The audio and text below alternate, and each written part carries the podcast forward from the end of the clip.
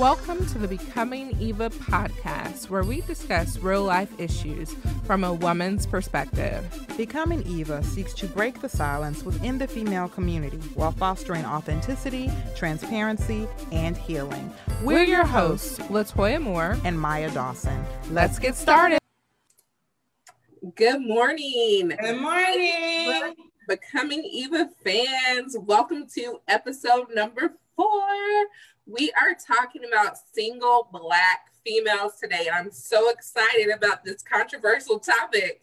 And I and we have two special guests with us today. We have Hope and Kayla that are joining us for this awesome episode. So welcome to our show. Thank you. Thank you. So how are you ladies doing? I'm well, doing good. I'm, like, yeah, I'm doing good. I was laughing because I was trying to make up for my lack of exercise this week. And this morning I was like, of all days. but I'm excited to be here with Becoming Eva. Yay, we're excited to have you both. So, before we get into um, your formal introductions and today's topic, I always like to ask, especially in this definite definite season of quarantining that we're in. How's your quarantining going? How's your quarantine life these days? Um, share with us a little bit about your experience with 2020 thus far and um, who you may be quarantining with. Who wants to go first? I'll go. Okay. Um, i'm quarantining with my mom my older brother and his wife oh. kind of my younger brother. He's like our half person so four and a half people. Um, and honestly, our quarantine is over. okay. Okay. Um, I know I quarantined for a solid 10 weeks, like from March to June. Mm-hmm. Um, now I'm back working. My mom's back working, and my brother never stopped working. Mm-hmm. We're all just kind of back in it. And um, I mean, obviously, still being cautious, but yeah. it feels pretty normal almost. Okay. So Good, good though. That's I'm I'm glad that everybody's doing well. Everybody's safe and healthy. Yeah. What about you, Hope? Well, I stay less than a mile from my parents, so I consider that we are quarantining. Um, I live by myself, my little bungalow, and I um, actually relocated from Atlanta to a little town in North Florida so that I can help manage the care of my parents. And our lives look very much like they did in March. Like mm. I'm not playing. I'm not playing with the devil. Even though my parents are starting to sneak away. Like last Saturday, I thought, like, where are they? Maybe they're just driving around. I later on Sunday find out because one of the older members of the church, like, if this came to your daddy, he left it at the Hamiltons yesterday. you went to the Hamiltons, so you're going to house parties, and I'm all by myself, you know. So um, I'm quarantining, but hopefully they're like catching up. They're living their best life. I love it. they're it. living their best life, but they did wear their mask, and I understood they stayed in their truck as the people came and went, and they got to say hello. So I know this time gets really, really, really isolating. So that gave me more permission. So I went to the beach and found a space by myself at a gazebo and sort of exercise with her playing in my ear. And I was like, okay, you know, we all need to find these these opportunities to get out of the house. Yeah, Very for sure. Good. Very good. All right. Well, shall we do our formal introductions, Toya? Yes, I have the pleasure of introducing Miss Kayla White. Me and Kayla, we go way back to when I was coaching her in high school. I was her volleyball coach and she was my student and we just stayed connected through book club and social media. Mm-hmm. So Kayla is a 23 year old young, beautiful Black woman. She loves traveling. She loves Oreos, doing her nails, listening to music, and exercising. Yay, Kayla! Thank you. Excited to have you. And I just have to give you a shout out too, because you are a faithful member of our book club that we did this summer. So Aww. becoming Eva, you're very near and dear to our hearts. So Aww, thank you so much. I love that. Yay. And I have the privilege of introducing one of my great friends, uh, Ms. Hope Demps, who, gosh, our journey has evolved tremendously over the past, gosh, mm, 20 years. Wow, 20 years. it's been a minute, and we probably got a story for three years old. there you go. There you go. But yes, we are both Spelman alums, so that is where our connection began. Um, and then also served in campus ministry together. Uh, also served at the same local church together, and just you know we were in a recording group together. So we've traveled the world together, and it's just been a privilege and an honor getting to know her and having her in my life. She was um, my maid of honor when we got married, so she's yes. definitely been there through different milestones, you know, personally, professionally, educationally, and I just can't thank her enough for being in my life. So I will be her formal introduction because she is definitely a, a, dynamic woman of many talents. So Hope Demps is an attorney, a minister, a producer, and a professor uh, that was born and raised in a small Florida town called Taylor in Taylor County, Florida. Uh, it's called Perry, Florida.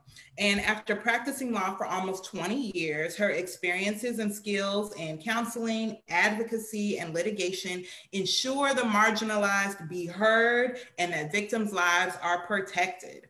Hope is active in her community and ministry as an executive board member for the North Central Florida Boys and Girls Club of, of America and an ordained minister.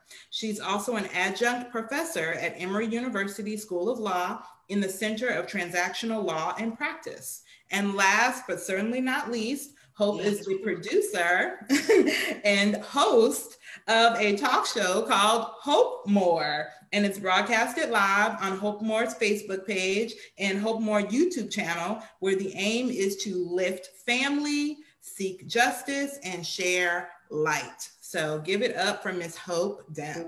Oh, I didn't realize how much I had sent y'all. So I was like, please don't read the whole thing. But thank you so much. I appreciate it. Absolutely. We're so grateful to have both of you. So, without further ado, let's get into it. This is a hot topic. Um, and actually, we were supposed to talk about this last season, but, um, and we talked a little bit about it. We didn't hone in specifically on the single Black female. So, we specifically called uh, today's episode, Single Black Female, because we wanted to hone in on that because there are just some very different and unique dynamics when it comes to dating as a Black woman. So we appreciate you guys for joining us and, you know, stepping out into the deep waters and, you know, having those uh, interesting and somewhat controversial conversations with us today so we'll we'll start light. We're gonna start in the shallow end and kind of graduate on out to the deep waters. So let's start with when did you both first start dating? And whomever wants to start first, you can. But let us know how like when were you allowed to date? Because every household is different. Okay, I'll pop on age before beauty. Um, um I I was told all of my life growing up that when you're 16, you can start dating because my mom was allowed to date at 16.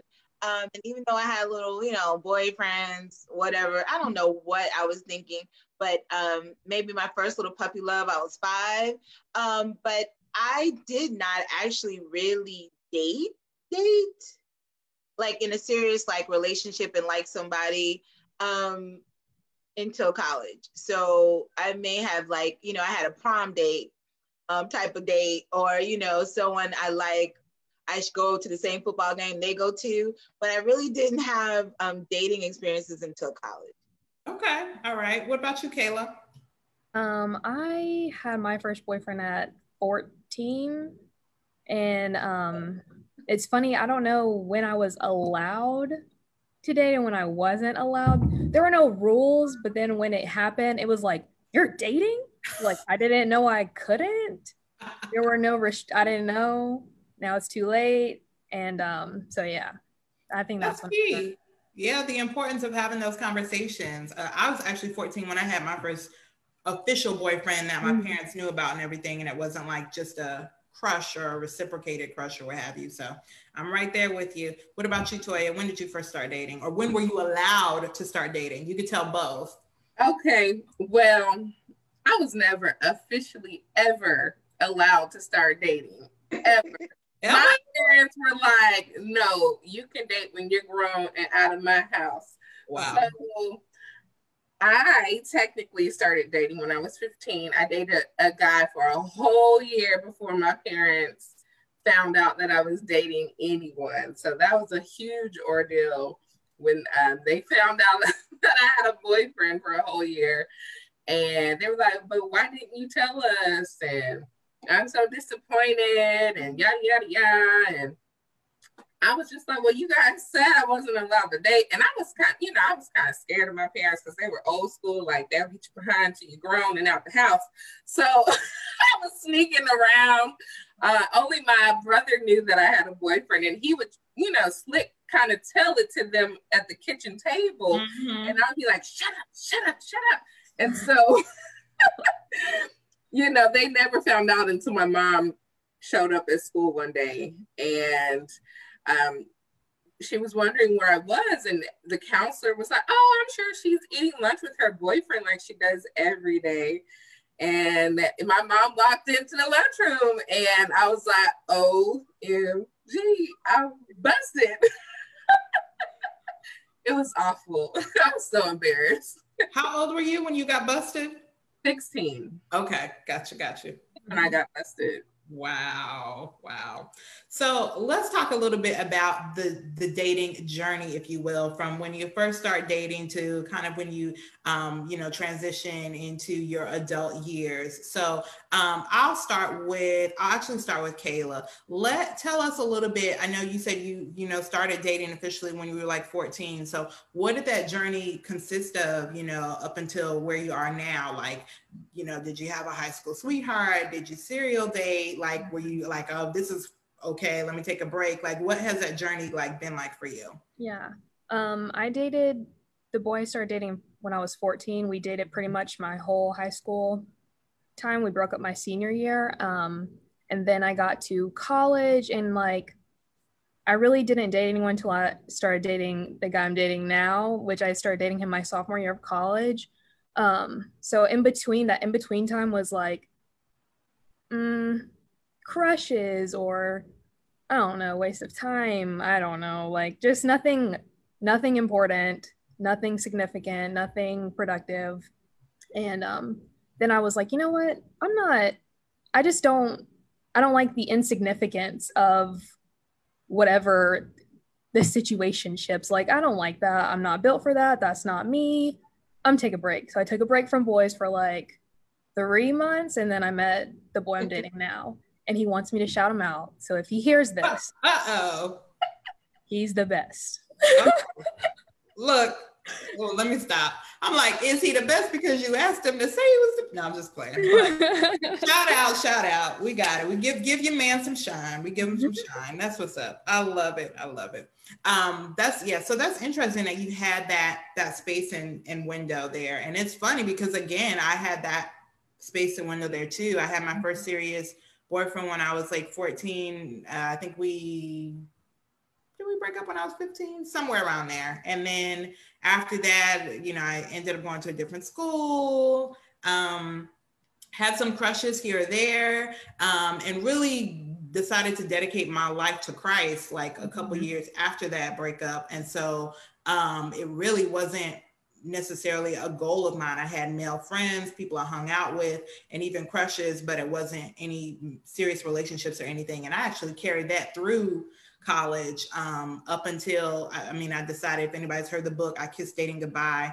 I read that book my freshman year and was like, I'm going to take my, you know, four years of undergrad and really dedicate it to learning more about me, getting closer to God. And that's what I did, you know. So dating wasn't really an option for me again until I became a young adult. But I think by that time, I went to an all girl school, was, you know, um, sold out for Jesus, as you want to call it, and totally, you know, just involved in church and ministry. So by that time, I don't think I really knew how to healthily, healthily, is that a word? In a healthy way, interact with the opposite sex. And so I just kind of was, you know, stagnant for a minute as far as my dating life was concerned. So, but what about you, Hope? Tell us about your your journey for dating. Well, well, I come from a very strict Pentecostal holiness background. Mm-hmm. I know it's hard to believe But um, and so just the but what was really cool is that my mother was over many like youth programs throughout the, our small town and and actually really regionally and even our organization our church organization nationally and she would have jam sessions so she talked about sex very openly um, she talked about relationships openly um, so you know i remember and i know this is not a you're asking me about dating but i just want to tell you that even though i was not allowed quote unquote to date I my parents were very open about sex and sexuality and the idea that it's normal for you to be attracted. So, you know, the guy who lived across the street was at my house all the time. You know, my parents knew if I had a crush on somebody. So I didn't really go through any need to sneak. But also, I mean, unfortunately and fortunately in high school, a number of dudes like, you know, I'm feeling you, but you're the kind of girl to marry, not to date. So very early on, I felt like what is that? I don't want to be. Yes, I am. No, I'm not. You know. so, um, so in college, when I went to Spelman College, um, there's some realizations that I had that I did not experience in high school. Both the idea that it was an HBCU and our brother's school, Morehouse, was an HBCU. It was the first time I'd been in an environment where there were a number of African American guys my age who were very ambitious. In fact, when we did our brother sister matchup, Spelman freshman class, we had like 500 students. Morehouse had like 700. Oh, wow. Students. So I had two Morehouse brothers. So for me, my dating evolution came with being comfortable about who I am as a girl, who I am as more than just a smart person, but it was like feeling comfortable with who I am and being around men. And and then particularly particularly the idea that, oh, I can be with this person on a romantic level. So I mentioned that because to me, before I ever said yes to my first date, I had to be okay with being considered or deemed attractive and interested because I found a lot of joy and safety in being the smart girl and being the Christian girl. And so I didn't even realize until college that some of that was protection because as you know as a full figure chick as a dark skinned girl particularly in the early 90s and 80s like light skin was the only acceptable standard of beauty for, for a long time so i didn't realize that i had been protecting myself from rejection so in college to have such I mean, we were really blessed. I just say, I'm so glad I went to HBCU, College Spelman College. But I found a variety of young men my age who also were attracted to a variety of girls, including chocolate ones with hips. And I was like, oh, okay, so, okay, this is okay. So I don't have to be settled on just the idea, you know, we can be cool. I can help you with your homework. Like, yeah, you like to take me out to Wendy's? or in the case of college, um, I started gaining convictions as I was opening myself up to romantic relationships. I started gaining convictions about a lot of things, including dating. So I'm just like, doggone it. Just when I get free, it's like, okay, God, what are you calling me to? So I had a particular young man who we didn't date, date, we dated. Then we both got the same conviction. They were like, okay, we're not gonna date. But then I wore his jacket and we did everything together. He had a key to my car and mm-hmm. later after law school or while i was in law school we both confessed like we don't see being with anyone else but each other so mm-hmm. after law school and he was going to master's program in nyu that was like okay we're going to officially start dating since we both had the conviction that you don't date unless you are intending to marry um, and i guess as we go on with our discussion today we eventually end up I guess being pre-engaged, even though that sounds like the weakest description ever in life. Um, and we started connecting with our pastor about premarital things. He moved from New York. He came to my church and gobbled up friends, became a leader on the worship team. Um, but in that seven, eight months that we were seriously gearing towards marriage, some huge, um, some huge gaps um, became apparent where we were really amazing friends, um, but I really, from that experience, learned that two amazing Christians does not an amazing marriage make. And we end up breaking up, which was really, really hard because I felt like, God, wait a minute, we did everything the right way. In mm-hmm. my mind, you know, we had even committed to not kissing until our wedding date. But I thank God for that that beginning of my dating venture that I had that experience because since then I definitely have grown in other dating relationships that we'll talk about later probably. But I appreciate the fact that I'm still really close friends with him and he's married with a child and his wife loves me. I was able to go to the wedding because he was my first serious dating relationship and we did it the right way. There was no sex. I can't remember putting my tongue in his mouth. And because of that, we can be friends. And his wife is not looking at me sideways because we honored God in that relationship. So I'm really grateful, even though I resented it younger, that God allowed me that type of entry. Later, I messed up a lot, but you know, at the beginning, I was doing really well. so you you have shared so many different nuggets or gems, as we like to call it, um, in the becoming Eva, you know, community. And it's it's funny, like hearing you talk, like and and uh, Toya knows this when we were going back and forth trying to figure out who who we were going to ask to speak on certain episodes. I went back and forth with you because I was like, oh, I want her to talk about colorism. And then I was like, no, I really want her to talk about singleness. and so we were going back and forth and back and forth, you know. And even uh, last season, we had an episode about hair. And I was like, oh, I want Hope to talk about that. So, I mean, you just have a wealth of experience and I appreciate your vulnerability and just your willing to be your willingness to be transparent about your experiences. And so I feel like we're going to weave into all of that today, which I'm so grateful for. But thank you for just being open and honest about that. And thank you for sharing, touching upon the importance of having standards in your um, dating relationship because it not only is a protection for you personally from as far as guarding your heart but it also is a protection for that relationship keeping that relationship intact regardless of how it may evolve in the future. Like you do not want to defile the person that you're with. And honestly, that's what you're doing. If you're engaging in any type of sexual activity outside of marriage, you do not want to defile the person that you're in relationship with, whether you have intentions of being married or not. Um, that's very, very important. So thank you for sharing that because that's a huge, huge win for you um, and testimony for you, regardless of how the relationship, you know, um, transpired. But the fact that you are all able to be friends um, and in close fellowship with one another, even now to this day, is amazing.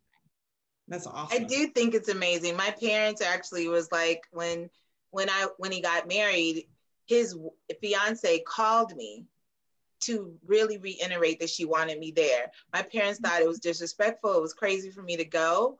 But mm-hmm. I was like, you know, one of the great thing is that I met him at 19. We didn't start mm-hmm. seriously dating until I was out of law school. So we had years of friendship. I knew him before he was even thinking about walking, working at Wall Street or going to Yale for performing arts. And I don't know that that relationship is a very special one. And I would say my relationship, it, I'm glad that that was the standard because I knew that it was possible to really love someone and not be sexual. And, and even when I was frustrated, because I'm like, we probably wouldn't have broke up if I would have had sex and mm-hmm. that's a whole nother thing because i was so frustrated that what we thought would happen didn't mm-hmm. but i'm mm-hmm. so grateful that god knew best mm-hmm. amen yeah. so as we mentioned earlier we're definitely in a different season 2020 has definitely been the year of all kinds of stuff craziness uh, but i'll start with saying the year of corona uh, the year of COVID 19. And as a result, the dating scene has definitely had to change. You know, we've seen an influx of online dating relationships. We've seen um, just a lot of different other standards that have come in place as a result of quarantining and social distancing. And in some cases, people are just like, I ain't messing with nobody right now because I don't know what you got. You know, I'm like, is COVID serious, more serious than HIV? Because people is messing with people. But anyway, it's a whole nother, whole nother conversation. But all that to say, dating looks a lot more different now than it did, say, six, seven, eight months ago. So um, let me ask both of you. I know, Kayla, you're in a relationship right now. Has uh, the dynamics of your relationship, or I should say, how have the dynamics of your relationship changed um, in light of COVID, if at all? Um, it has changed um, in a sense that we don't see each other as often. We don't live together. I don't know if that was made clear, but we don't live together. Um, so we're about an hour and a half away from one another. Um, oh wow! Yeah, so it's a lot more planning, and it's a lot more like, who are you going to see? Who are you around? Because if you're around, you know, all these people, or if I'm around all these people, like, there's no, let's just be safe, and mm-hmm. there's no reason to like potentially spread the virus even more than it already is. So a lot of caution, um, a lot of I would say creativity too. So when he does come, or when I do go down there, um, like we have to do just different things. Like we can't just go out to a restaurant and uh, you know all the things that were like very normal, very easy. Um, mm-hmm. So now it's more like let's cook together, or let's like have a picnic type thing, or let's paint, or let's um, just do stuff that's not the norm I guess, and but still being intentional and like I said, a little bit more creative, thinking outside of the box and stuff like that. That's good. Very good. What about you, Hope? How has the dating scene changed for you in light of COVID? Well, interesting enough, right before COVID or before it's unmasking on the soils of the United States, I was in another pre-engagement arrangement where with another person, but this time we went through premarital classes. We already had a date in mind for a wedding and around about time of being officially engaged. Um, but on my birthday, which is Valentine's Day, or that weekend, I decided this is not what I want for the rest of my life. So going into COVID 19 um, era, if you would, I was still like getting over like, oh my God. And if I'm honest, I was getting over the embarrassment of having now after officially Facebook posted in December, come March, but like, no, no, we're not together. No, no, no, we're not getting married. Um, but it's nothing like a crisis to help your heartbreak heal much faster. Cause there's, mm-hmm. in my opinion, what came out of COVID was like, what is the most important thing and what's real? And what I realized, and it's, it's no dishonor to him, that I was more upset about looking like I was losing than the actual breakup of the of the relationship. Mm-hmm. Um, so um, I think Holy Spirit heals, not time. And during COVID, dating was the last thing I was thinking about uh, until recently. Until recently, and what's hilarious is that when you asked me to be on this, then I was like, oh, I gotta really try this online dating thing. So I have something to share. so, so, and also I was a part of this praying for your future spouse challenge that's done by the one university in Jamal and Natasha Miller, who I believe mm-hmm. are with All Nations out of Chicago. This is my second year doing it. Five days praying for your future spouse. Last year when I did it, I thought I knew who I was my future was. And this is my first time doing without knowledge. So it wasn't really because you asked me to be on here, but their concept is get whole, get a date, get married. And I was having a tantrum, like, oh, the dating thing. I just, I'm just, Lord, can we just, can you just bring them like a baby stork, like just drop them off? Just drop them and off. And so I signed up for, I don't care to tell you, gospeldating.com. You may see my profile on there. And I signed up for Talkify. Within five days, I got off both. But I'm going to try again some other things. But gospel dating, I did find um, there were like two gentlemen that caught my interest in one. We had a, you know, we had a cool little six-hour phone date. Um, he's from Detroit, so I was like, this is not going to work out. But let's like, like really talk because I didn't say that. Well, maybe I did, but we. What I really thought was cool is that he was really saved and I find that for those who don't have any other measurement, like, oh, you met him at church or they're part of an organization, you know somebody who knows him, that's the biggest challenge with online dating. But it was very obvious close to the beginning of our conversation that I was really saved and he was really saved. And mm-hmm. although we have not made some love connection, I think our hearts were both hungry to talk about what is it like being saved at a certain age, trying to be open to love? And uh, and he was a divorcee and a number of things. And so I found myself way more more open to just being honest. Not that I would lie, but um, when it comes to profiles and and I live in a really small town now where there's not a lot of prospects, um, in my opinion. Um, but I became more open. Like since I've been here in Florida for two and a half years, I have gone on dates with a white gentleman, which I had never done before.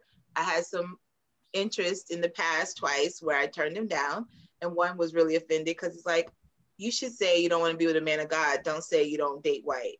So mm-hmm. I became more open and I really enjoyed myself, and he was really saved. So we were prayerful about each other the first date. You know, we were putting it down like this is what we see our lives to be. And he's like, I really don't want to defraud you, and I'm the same. And you know, we're both of a particular age, and he's still a cool friend. I'm telling you, dating Godly, you could still have friendships. You know, I think today, if he found someone that he thought would be great for me, he would call me up. In fact, this cabinet behind me is a gift from him. Oh wow! White man is really Anyway, um, I was like, he moved it in. I mean, he actually still has a key to my house, which I don't know. He's he actually was serious about marriage, so that was like a year and a half ago. He's married now. So, but we we honored each other. There was no defrauding, and I was blessed. Um, so online dating, dating people I hadn't dated before, has been definitely something I'm open to. And during COVID, I would say because I have been up to Atlanta for a funeral and just some other things that COVID has kept consecration solid. Mm. So during this cuddle season, and that's why I was like, Lord, this is hilarious. This is right before this show. In the last two weeks, I've gotten a lot of calls from exes who want to see how I'm doing. And one, you, one, Maya, you really, I mean, this this person, I'm like, Lord, if you saved him, I would marry him tomorrow. okay, okay, y'all don't listen. He got a job offer in Georgia and has leased an apartment and just we've been taught, yeah. But I'm helping him professionally, you know. But I'm saving, oh, I'm praying for salvation. So what I was laughing about is that yes, I love the holiness of God. And yes, I have messed up sexually and I've also walked it out in purity, but I know myself. And COVID is a great excuse for not reaching your purity. Cause I'm like, no, God, if I messed up with him, I'll get COVID and die. give it to my parents. it just never seems that I can just sin and get away with it. My sin, and I it ain't like pregnancy. Now I'm like, oh, he's stalking me. My you know, like, Lord, help me. So I, I like to think that my own convictions keeps me whole. But when I was in Atlanta, there was a person who um, was the last person I dated. He's a minister. The last person I dated when I was in Atlanta, and he called this week, and I, and and he said something. He's like, "You were in Atlanta and you didn't call me." And I was like, "I'm being honest. I was there for a funeral. I was emotional. I mm-hmm. wasn't trying to. I I don't play with my flesh, and I played with my flesh before. I know this is a really long answer. So, COVID has brought on a level of consecration that keeps me. Amen. And, and when it comes to like opportunities like online dating, it's made me much more blunt at the beginning of Amen. what what I do and don't want. If before I used to be like, maybe I'm not gonna talk much about being a preacher or mm-hmm. whatever. And it's like, you know, I'm filled with the Holy Ghost. How about what's your relationship with the Holy Ghost? We're beyond do you believe in God? Do you go to church? Yeah. You know. That don't play with your flesh. We're gonna come back to that. But thank you. thank you, Hope. And you actually um, helped us transition into the next question, which is have you ever dated outside your race? So I'm actually gonna ask Toya to um, share first and then we'll we'll uh, see if Kayla has any any insight there. Well, I grew up in a Pentecostal household just like you, Hope. Um, but yes, I have dated outside of my race. And I don't think, I don't think my husband, I don't think we've ever talked about it. And he normally listens to the show later, but I bet he's listening right now at this exact moment. His ears are probably burning. But yes, I have dated outside of my race. So I, I kind of told you a little bit about my first boyfriend uh, when I was a teenager. We ended up dating for about four years. So about a year into college. And then we broke up. And I was like, I'm free. And, you know, growing up in a Pentecostal household and not like really having that freedom to date different people, it was just like a whole new world for me. I casually dated different guys, nothing sexual, no titles. I was just having fun, like just going on different dates. Um, definitely not like, you know, looking for my spouse or anything. I was just literally just having fun. Like, you know, you could take me out tonight and I'll go out with someone so on Friday night. Like, it was just fun. And anytime it turned into, you know, let's let's try to put a title on it, I would just run because I was like, I know you're not the one. And so I could quickly break up with it, break up with them. But yes, during that phase of casually uh, dating different guys, I actually dated two different guys that were white. And it was it was very different, very, very different. Mm-hmm. Um, I would say because when we would go out in public, you have to be ready for the looks and the stares that you will get uh, when you show up at a restaurant with, you know, a white guy or you know anyone outside of your race. People will stare at you. You would hear you will hear like different whispers. Wow. So it's it's it's a little awkward for me.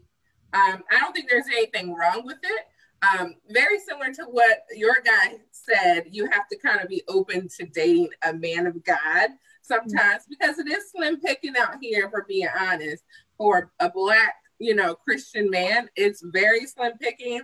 So I would say, you know, definitely be open to dating outside your race uh, with the same standards in mind as a Christian man. Can I ask you, Toya, were there any differences that you noticed within the relationship? Of course, as far as how people may have perceived you or, you know, you know, looks or stares or whispers, but like within the relationship, did you notice any um, major differences um, dating outside of your race? I definitely felt more comfortable to wear my hair natural.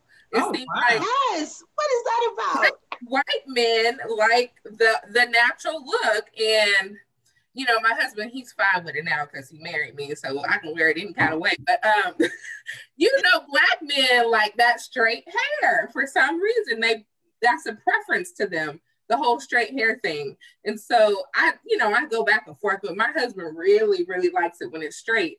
But white men, they really like it when it's natural and braids and just like, you know, different. And I don't know if it's like an exotic thing that they, you know, ooh, I'm dating a black woman. Look at her. You, I don't know why they do, but they like your hair natural. I did notice that. Um, I felt more comfortable to just, you know, be however, and they just kind of put you on a little pedestal almost. All right, Kayla, I see you nodding. Come on now, what you got as far as oh. dating experience or or just thoughts on dating outside of your race? I've never dated outside of my race, not necessarily on purpose. It's just never happened. I would say that, like, I don't know. You just, I feel like it's a different, you have to approach it differently because, because white men, especially in the South, and especially where I was growing up in Paulding County, like a little bit more closed minded and a little bit more, I don't know, maybe not comfortable enough to um, pursue um, someone outside of their race. So I never really experienced dating outside of my race. And it's not that I wasn't open to it.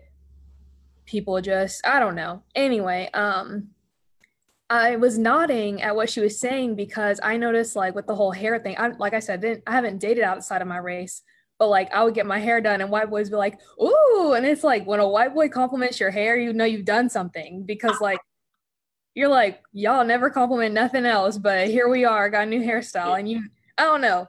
So I, I was just nodding about that because I've experienced that a lot. Um, but I don't think there's anything wrong with dating outside of your race. I, I like what you were saying about like dating godly um, versus dating like because of the race and stuff. And I think that's so important. Have you ever crushed outside of your race, Kayla? Yeah, but I think it's been more physical, less personality, less compatibility wise. Like and I think that's probably why I haven't dated outside of my race because I feel like anybody that I have crushed on, I'm like, you're just nice to look at, but I really don't want to talk to you. I don't like what you're saying. We don't listen to the same music. I, I was just there was no compatibility there. Yeah, so. I'm with you, Kayla. I have definitely crushed outside of my race. Um, and I'm laughing because most recently, and I just saw him in an interview. but I remember there was an Avengers movie, and uh, when they did this shot of Captain America after he had that nice little beard in there, I literally had an audible moment where I was like, "Oh!" And my husband looked at me like, "Really? That's what we're doing?" Like, you know, I was like, "Oh, I wasn't, I wasn't ready." But I just saw him with his quarantine beard in an interview yesterday, and I was reminded. But in real life, in real life, I have crushed outside of my race too. I crushed on um, well, actually, when I was like 14, there was this guy, and funny enough, he was, he was Hawaiian. So, um, uh, and his name was Chris too, Chris Kaniakua. I will never forget that last name. But I loved him and his family, and we had this whole like mutual crush relationship thing going on. But of course, we were so young, and, and it never really turned into anything. But I would have dated him if he'd asked me out on an official date. I would have been like, "Yes, when and where, let's go." Um, and then in high school, well, that was was that in high school? That was like probably like middle school with Chris Kaniakua. And then in high school, I was in a blues band um, with this guy who had a cute, cute little white boy who had this like I maybe I have a thing with goatees. I do because I love when my husband has one too. But um, had this nice little goatee, and he was in the band. Um, we were in the band together, so there was definitely this connection. And it's funny because I've written a lot of songs, pieces, spoken word pieces, what have you, about people that I've had crushes on at different times in my life that just don't know it's about them. And so we wrote a song and the song that I wrote was about him. But um, but yeah, he was a cutie pie. But to, to your point, Kayla, I like relationally, personality wise, did not feel there was any type of like connection. So yeah but all that to say interesting ladies very very interesting. So let's let's go a little bit deeper. What are some challenges that you have experienced um, just period as dating dating as a black woman? You know um, do you feel like it's been hard at times to have a dating relationship or easy or what have you? But what perceptions how you may be perceived any of that. But what are some challenges that you may have experienced as far as dating as a black woman and anyone can start. I think for me, when I was in that whole dating season of, of my life, um, after, once I started becoming serious about my walk with Christ and not just casually dating when I was actually dating, um, you know, for a spouse, I think the challenges for me was the stereotypes and being perceived as a strong Black woman, independent, educated, financially stable. Um, I think that can be a little intimidating for men. And I had a friend tell me that I needed to like calm down with some of my strong headedness of my personality and to like bring it down. Like if you're trying to if you're trying to uh, get a strong black man like a manly man, then you have to calm some of that down because when I did date this guy, he was a Christian man. You know, we were waiting to have sex before, you know, we weren't having sex before marriage. Um, we dated for four years and he was kind of like more of a yes, yes man. And, you know, I would get my way all the time and, you know, I could just ask for anything. And once that relationship ended, I was just um, really wanting a manly man.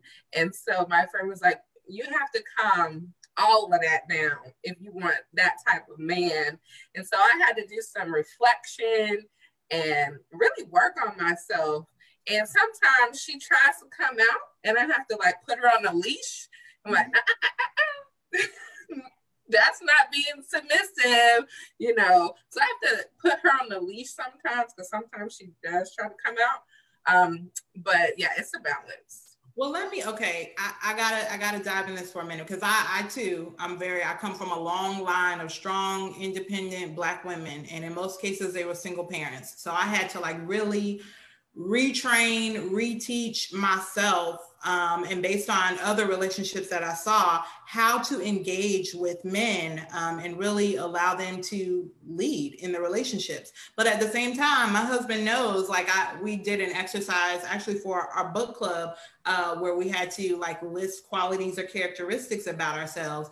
And I had written all these, you know, nice little cute characteristics. And when I asked my husband, the first thing that came out of his mouth was strong-willed. I was like, I was like, okay. I thought about it for a second. You didn't have to be so eager. I know, right? But I mean, I'll take it because he's not he's not telling he's not lying. Like I um I am. I'm very strong willed. I have an opinion. I'm not afraid to voice my opinion, but and, and I don't think there's anything wrong with that. That's where I wanted to chime in. But I do believe there is a way and a time and a place in which to do it. And that dance you kind of have to learn um, if you seek to uh, not only be in a relationship, but be in a relationship with somebody that that you want to actually take the lead, where you're not running all over him or you know disrespecting him and you're giving him the um, authority to take the leadership in that relationship and you're willing to submit to him so i want to clarify that because i'm not saying that women have to change who they are in order to be in a relationship. But you do have to um, be willing to exercise discipline in when, how, and the way in which you voice certain things you have to you have you have to figure that out and it's different in every relationship because every man is different every temperament is different but there is there is an art to that if you will so i just wanted yes. to clarify that. Yes. I, and I have learned that art um, because your mouth will get you in trouble. Mm-hmm. Um, you have to tame it and you have to know when and how to speak and voice your opinions without sounding too like I'm taking over, like this is my decision. Mm-hmm. Like not being a know-it-all. Like nobody likes a miss know-it-all. Even yeah. though you may know the right answer, like it's okay. Let him make that decision. Yeah. Sometimes he'll come back and say, "Well, you were right." You know. yeah, and tone. Tone is a big deal. Too. How you say it, because nobody wants to be a nag. Nobody wants to be a nag. So very, very good stuff, Toy. Very good stuff. So, all right. Um, Hope, Kayla, any any challenges as far as dating as a black woman? You can go, Hope, if you have anything. Sure. Um, you know, having never been anything but, I don't. um, you know, I I do, and Maya knows me. Sometimes I have these hopeisms that I've determined something to be, therefore it is. Um, so I I try to be careful in these formats to try to declare something. I'm not being prophetic. I'm just opinionated. Um, I find and just to just juxtapose my experience as an undergrad at Spelman College at HBCU that had across the street, as well as Clark Atlanta and Morris Brown at the time, a plethora of Black men to at least understand that's available. Um, when I went to law school at University of Florida, going to your question about Black single females, I was like, I'm so glad that I did not start my college matriculation at this school. My dating opportunities and just even the comfort that even if we don't get together, you're gonna be out there in the future when I'm getting my stuff together mm-hmm. because I saw, and this may not be the case at all PWIs, but the black, the you know, very small black um, population that some of the more ambitious or upwardly mobile, if you would, black men all had white girlfriends. Wow. All of them. And I saw so many wonderful and I'm looking at undergrads, right? So I'm in law school. I'm looking at the undergrads at my church and Rock UF, which was a great college ministry. I went to a uh, predominantly white but very diverse church. So even that, you know, and I think that experience being that I didn't really date date until college, and then I got a conviction, then I went to law school, and then I met other people who had the same conviction.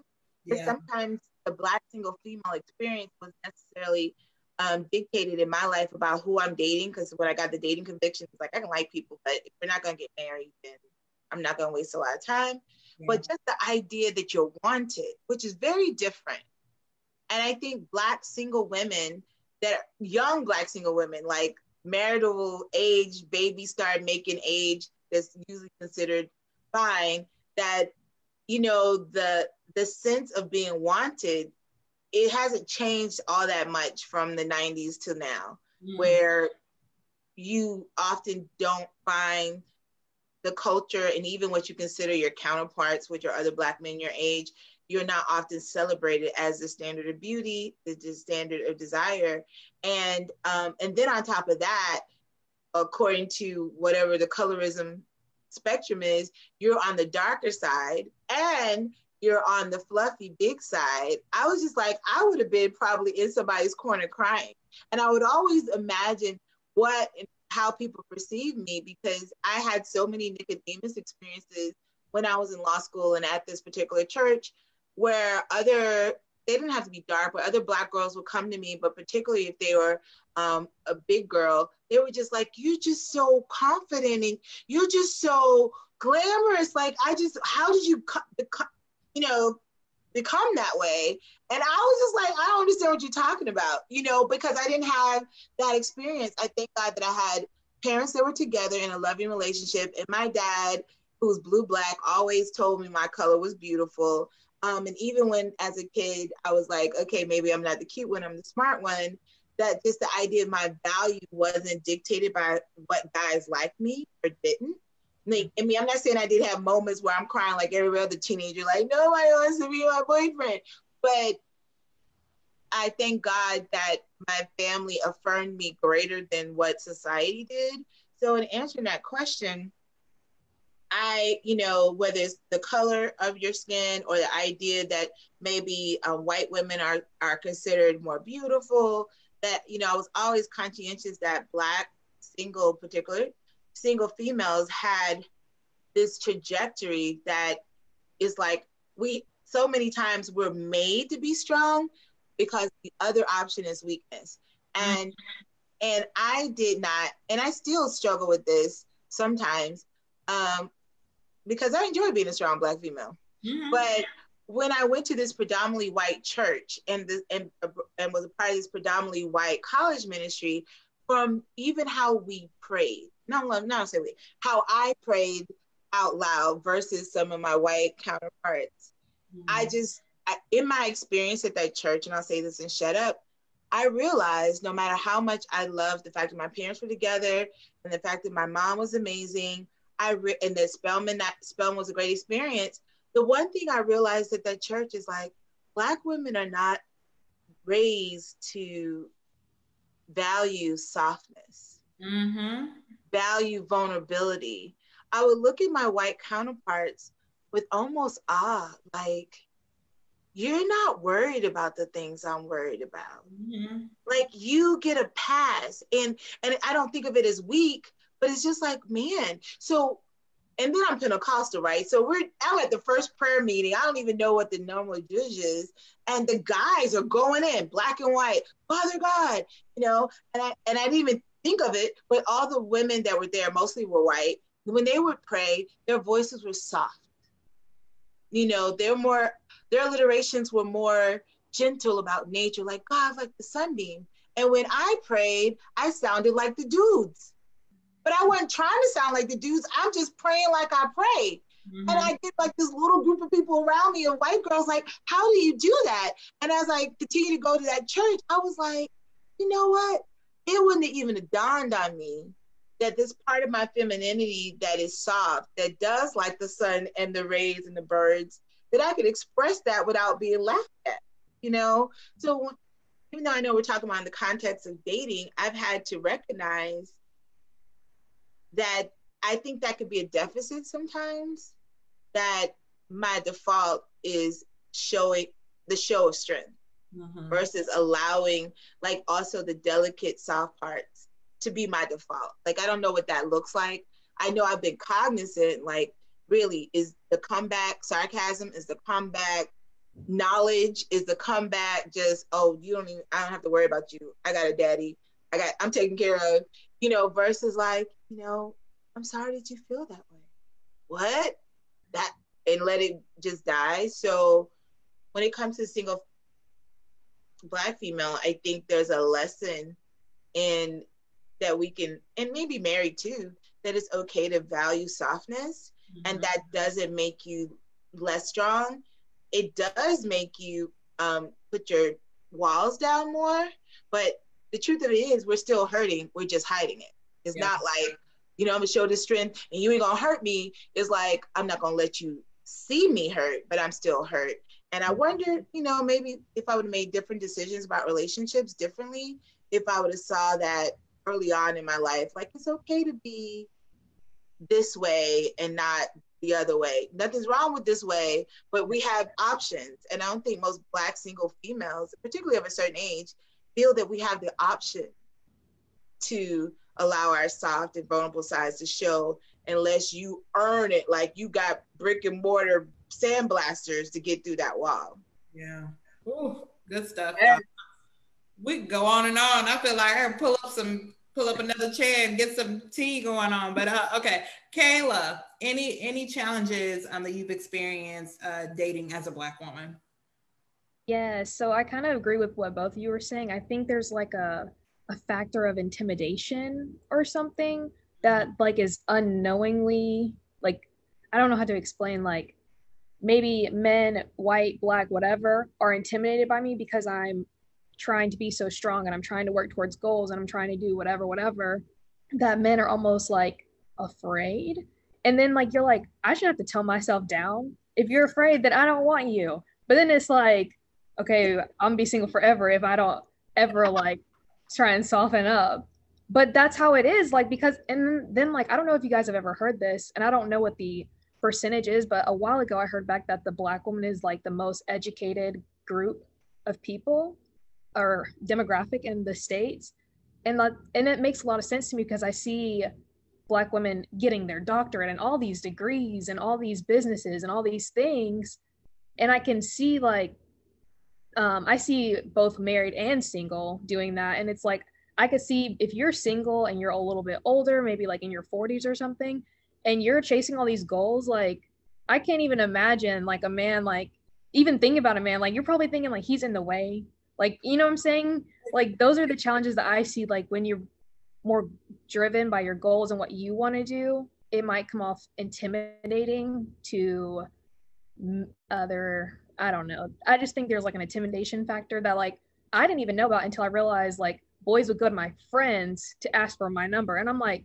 if he didn't come to me, he can't get it. Sorry. I don't know. But like I see that a lot. Like people are just intimidated by a woman who knows what she wants or like is not I don't know how to explain better what I'm saying. But yeah, I see a lot of intimidation factors and then like I know I see a lot of when it comes to like uh, outside of the race, I see a lot of like and we've all heard it like you're pretty for a black girl. Like I don't think that was a compliment, but I'm just to walk away now. or and I'll remember this um I'll never forget this. It's literally in my yearbook, my senior yearbook or my junior yearbook, this boy, we were friends. He wrote, If you were white, you'd be my girlfriend. And I was like, one, I already have a boyfriend. Two, who's do- like, wow. What does that mean? And I look back at that and I'm like, these are the challenges that Black women face because white men or men outside of the race are too afraid to date outside of their race. So then you deal with like that and that goes back to the dating godly not dating because of your race thing because it's like why does that matter i wasn't interested in him anyway but like still like the the comment was still so like unprovoked written in pen in my yearbook like come on now like those are the i feel like those are the challenges that some of the challenges like um if you more if you are more attracted to outside of your race you have to like i guess be more cautious or more like what do they think or what do their parents think or what do their grandparents think or where did they come from you know and it's just a lot of unspoken challenges that you kind of have to be on the lookout for um, but intimidation and just all that yeah, very, very true, Kayla. And I know it's it's getting good. Y'all I have one more question. But um before we move into that question, I just want to piggyback off of what you were saying, Kayla, because um yes, women, uh, Black women in particular, are very ambitious, uh, very driven, very outspoken, um, you know, for the most part. Um, I'm not trying to use a blanket statement, but a lot of Black women struggle with um, whether or not they should view those characteristics as strengths or weaknesses.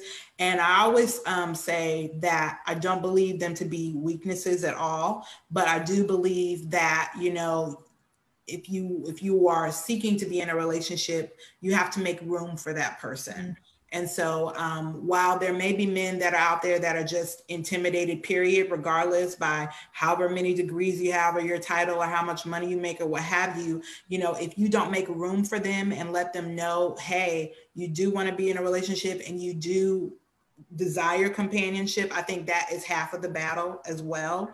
Um, you know because i think there are men out there that are still secure enough in them in and of their own selves to um, you know seek out and and desire and date women that are you know may make more money than them or have multiple degrees or what have you. So it's definitely a two-way street. I definitely don't want it to seem one-sided, um, but that is that is a real challenge. I just want to make it clear though for women that consider that to be a challenge and just want to write it off like I'm just gonna be single. Period. No, that doesn't have to be the case. You know. So Thank you for sharing that for real. Our last question, and I know it's a deep one, but our last question is Do you feel like singleness is an epidemic for Black women?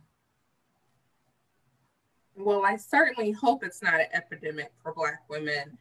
I definitely think sometimes as women, we sometimes kind of compare our checklist with the person that we're dating like, hey, I've got a master's degree, I've got a high paying job, no kids, et cetera, et cetera.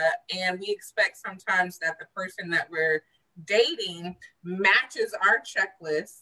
And sometimes um, a man is striving to become a better man and may not have it all together.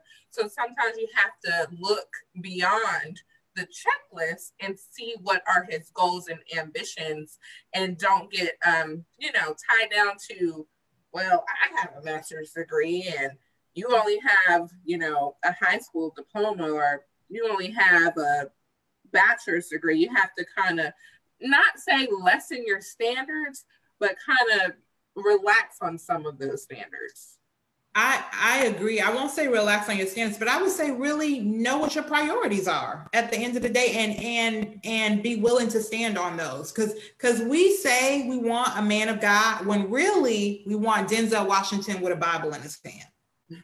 For real.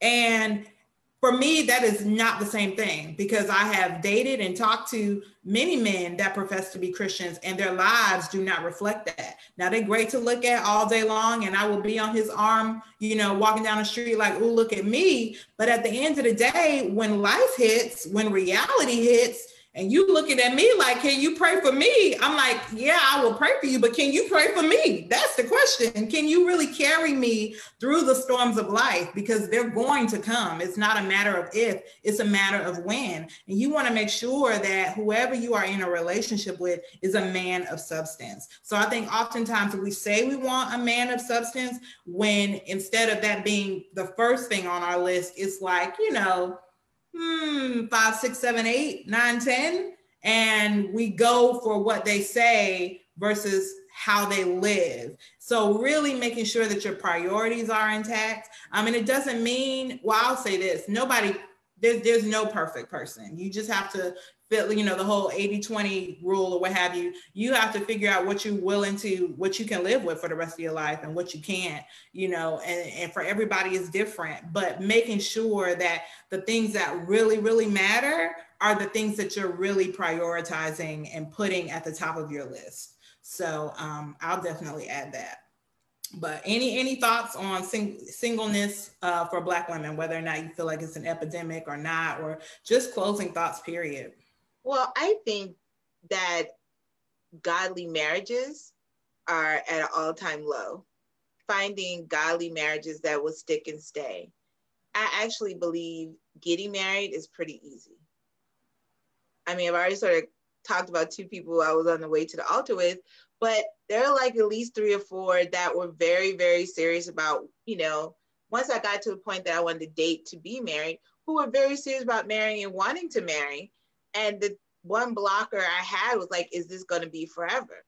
If 50% of marriages are ending in divorce, it my biggest concern is not being married, is being married to the right person with the right mindset because two Christians is not a perfect or godly or um, consistent and committed loving relationship make. You there's so many other things that go into that. Um, and so, but yeah, when you look at statistically, if you are a black woman of a certain age, and particularly of a certain achievement level, if you look at the numbers and your desire and preference is to find a mate that's also black, the numbers are just despairing. We don't have to go through the the great list. And I'm reminded that there's human consequences, or there are um, consequences to human decisions when it comes to spiritual concepts. Like God's desires for children to be raised in the admonition of God by godly parents. But we look at Africa that's been devastated by AIDS and HIV, where you have generations of orphans being raised. So is that an epidemic that affects affects how parenting hap- or how parenting goes in a lot of African nations? Yeah. Is that God's best? No. So the idea of, you know, um, the numbers of say gay men and incarcerated men and all these kind of things going into that demographic, does it affect who's available? Yeah. But the one thing that is so true is that if our heart is to be in a godly relationship that lasts forever and creates legacy, that on the good days, we have to be encouraged that it is really okay. A singleness is not just being alone, is to be whole. Amen. My prayers be whole. And maybe because I've done enough divorces to know that there are plenty of unwhole people in wet marriages. And even my decision in February to call off the relationship and get over being a loser, supposedly, is that I mean, I could see how people can just get married to just get it over with to just no longer be in that line of unmarried. And wow. at 46 years old, that's nothing to laugh at. Even godly parents who want you to marry someone godly, my parents start saying stuff like, don't mess it up. You know, I want I, I want grandkids and without intending to, feeling that pressure, like, okay, but I'd rather be without a partner than with a partner who cannot I won't say cannot handle me. I don't want to get into that whole like, oh, you can't handle me, but someone who's not meant for me. And on those days, it's really hard. And that six foot four lawyer from DC that smells good, and he looks like the baby gorilla that you seem to be attracted to. Mm-hmm. You remember that he can't pray you out of a wet paper bag. Those are days I'm like, let me hold on to that guy. Let me hold on because I could have been married to him 10 years ago. Mm-hmm. So, yes, there is an epidemic of singleness, and it is overwhelmingly impacting Black women. And, um, but it's going to be okay because all you need is one. And if you date godly, I'm more open to dating out of my race. Not that I'm going to look for it. Um, I'm more open than ever before that online, I call them introductions because you really can't date online. Introductions or making myself available in spaces that normally I would think eh, that's not how I can meet some great people. Um, and also just trying to be healed and having good relationships. I think when I was in my 20s, I had plenty of guy friends who were not married, you know, and the older you get, that pool that's already small gets smaller and smaller and smaller. But it's like, you know, almost like Peter walking on the water, keep your eyes on Jesus and not the storm because you'll never think that it's going to happen for you. And there's just some practical things too, because Black women often are coming from single parent households, our expectations of marriage, and even the men who come from those households, our expectation of partnership doesn't have to include marriage. Um, so that also, there's a lot of single partnered people, either in co-parenting. And yeah. so that's really challenging. And also there's a competition amongst Black women that maybe because I'm I've only been black all my life, I just don't see my white counterparts having to participate. I refuse to participate. Like if you feel like this, you go get it because I need someone satisfied with me. Um, but there's a competition level, even in the church, particularly in the church. A lot of single well-educated man come walking through, you see everybody like, by, you know, yeah. So the competition for the eligibles um, can be very discouraging, but you have to remember all you need is one. And if someone could easily be moved because there's a lot of women, it's only you. You you are the only you. And this is not false advertisement. You may not be the Blu-ray version because you like me, you're 46, but you know there are people who still need a VCR to fit VHS tapes because that's what they have. So there's someone for everybody. There's someone for everybody, and you can't be worried about trying to compete or change to fit the newest version of anything, whether it's the woman with the big butt or the longest weaves. It's like there's someone who would totally cherish what you have. So I'm encouraged with that. I'm very encouraged with that. Thank you for sharing that hope and thank you for just your your honesty and your vulnerability. I will I will just second two things and then I'm um, see if, if we have any other final closing out thoughts. Um, you're right. Wholeness is the goal, and that's whether you're single or married. Preferably, you need to be whole before you get married. Otherwise, it's going to make your marriage a lot more challenging, a lot more miserable. Um, let's be honest. And, and and I've shared this with you before. Um, and someone else said this quote, which is is great, but they were saying the only thing worse than um, being alone is wishing you were. And the reality of that is, once you're married, you got to work on that marriage. And there's nothing worse than being in a relationship, being in a marriage, and wishing you weren't. Like that's that's horrible. So I would much rather you figure out the wholeness and the, you know, being by yourself and being content as a single instead of putting a band-aid on it with a marriage because that's work and you are locked in that thing. Well, biblically you are until, you know, God knows what. But you Can wanna... I say this also one more thing? And I'm sorry because we haven't really talked about it on this show and I'm sure you talked about it in other shows I do want to just note with the whole epidemic things, and I mentioned competition, I think it's more difficult nowadays to not just be black, single, and female, is to be holy. Mm. Black, single, and female, because with the competition, even inside the church, and I have failed so I don't want to pretend and anyone watching like, what are you talking about over there? That there's more pressure than ever before to be sexual in your relationships to win out that person. And I've even had Christian who I I really believe they love the Lord, but we all have errors. Have told me and and more than one to have sex with someone in order to get that ring. So mm. songs like WAP and everything that yeah. we can just as Christians like denounce, but that mentality is also in the church. I unfortunately have slept with a minister of the gospel who wants a pastor. But the idea that I would not do it because of competition, mm-hmm. like they just move on. And I know that wasn't what we really talked about in this show, but I would say holy black single females is the hardest line. Black single females, they can stay partnered up and booed up for the rest of their life and never get married. But holy single females, and that's a y'all need a whole nother show. We do over 40 years old because that ah! sex peak feeling 40 is no joke. Lord Jesus. Thank you. Look, she go. And then I had to stop myself. I had to roll myself back in. Thank you. All right, Kayla, any closing thoughts? this I don't, fun. honestly, I don't have anything. this has been great though. I love, I love it. Like I said, we could go on and on. But Toya, you have anything before we close out? No. All right. Well, um, we we have our noble character acknowledgement. Uh, I understand. Hope that you have someone that you want to acknowledge uh, for noble character. Can you share your person, please? Yes, Sister Sudi Gordon Johnson out of South Carolina. She recently got engaged.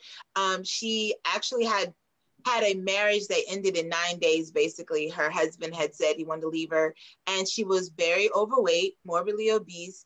Um, she grew up in a very um, we grew up in the same church denomination that poo-pooed on premarital sex, thankfully, but also second marriage. And she trusted and believed God and been working on herself for the last few years. She has lost over 100 pounds. She um, has written books, and God during this COVID season connected to her, connected her to a man of God who actually was in the same graduating high school year, but in another high school in her town. And now they're engaged and um, they are holy, they are ambitious, she's healthy, and she's great.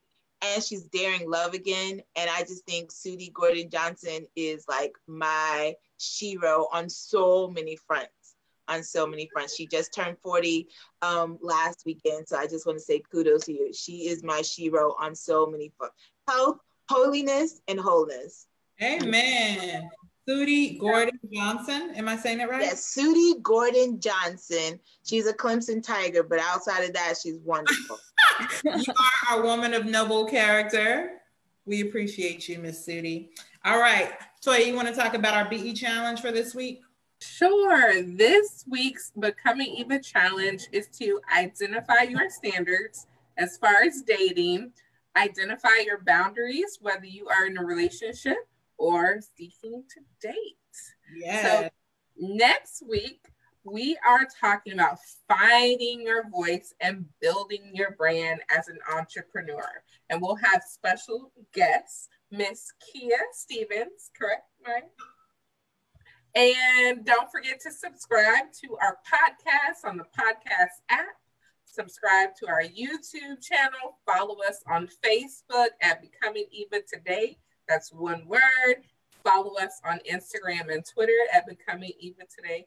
And thank you, ladies, so much for joining us on today's show. We'll see you soon. Thank you. Thank you. Don't forget to like us on Facebook, Twitter, and Instagram. Click subscribe on YouTube and subscribe to the podcast. Check us out at becomingevatoday.com or email us at becomingevatoday.com. See you next time.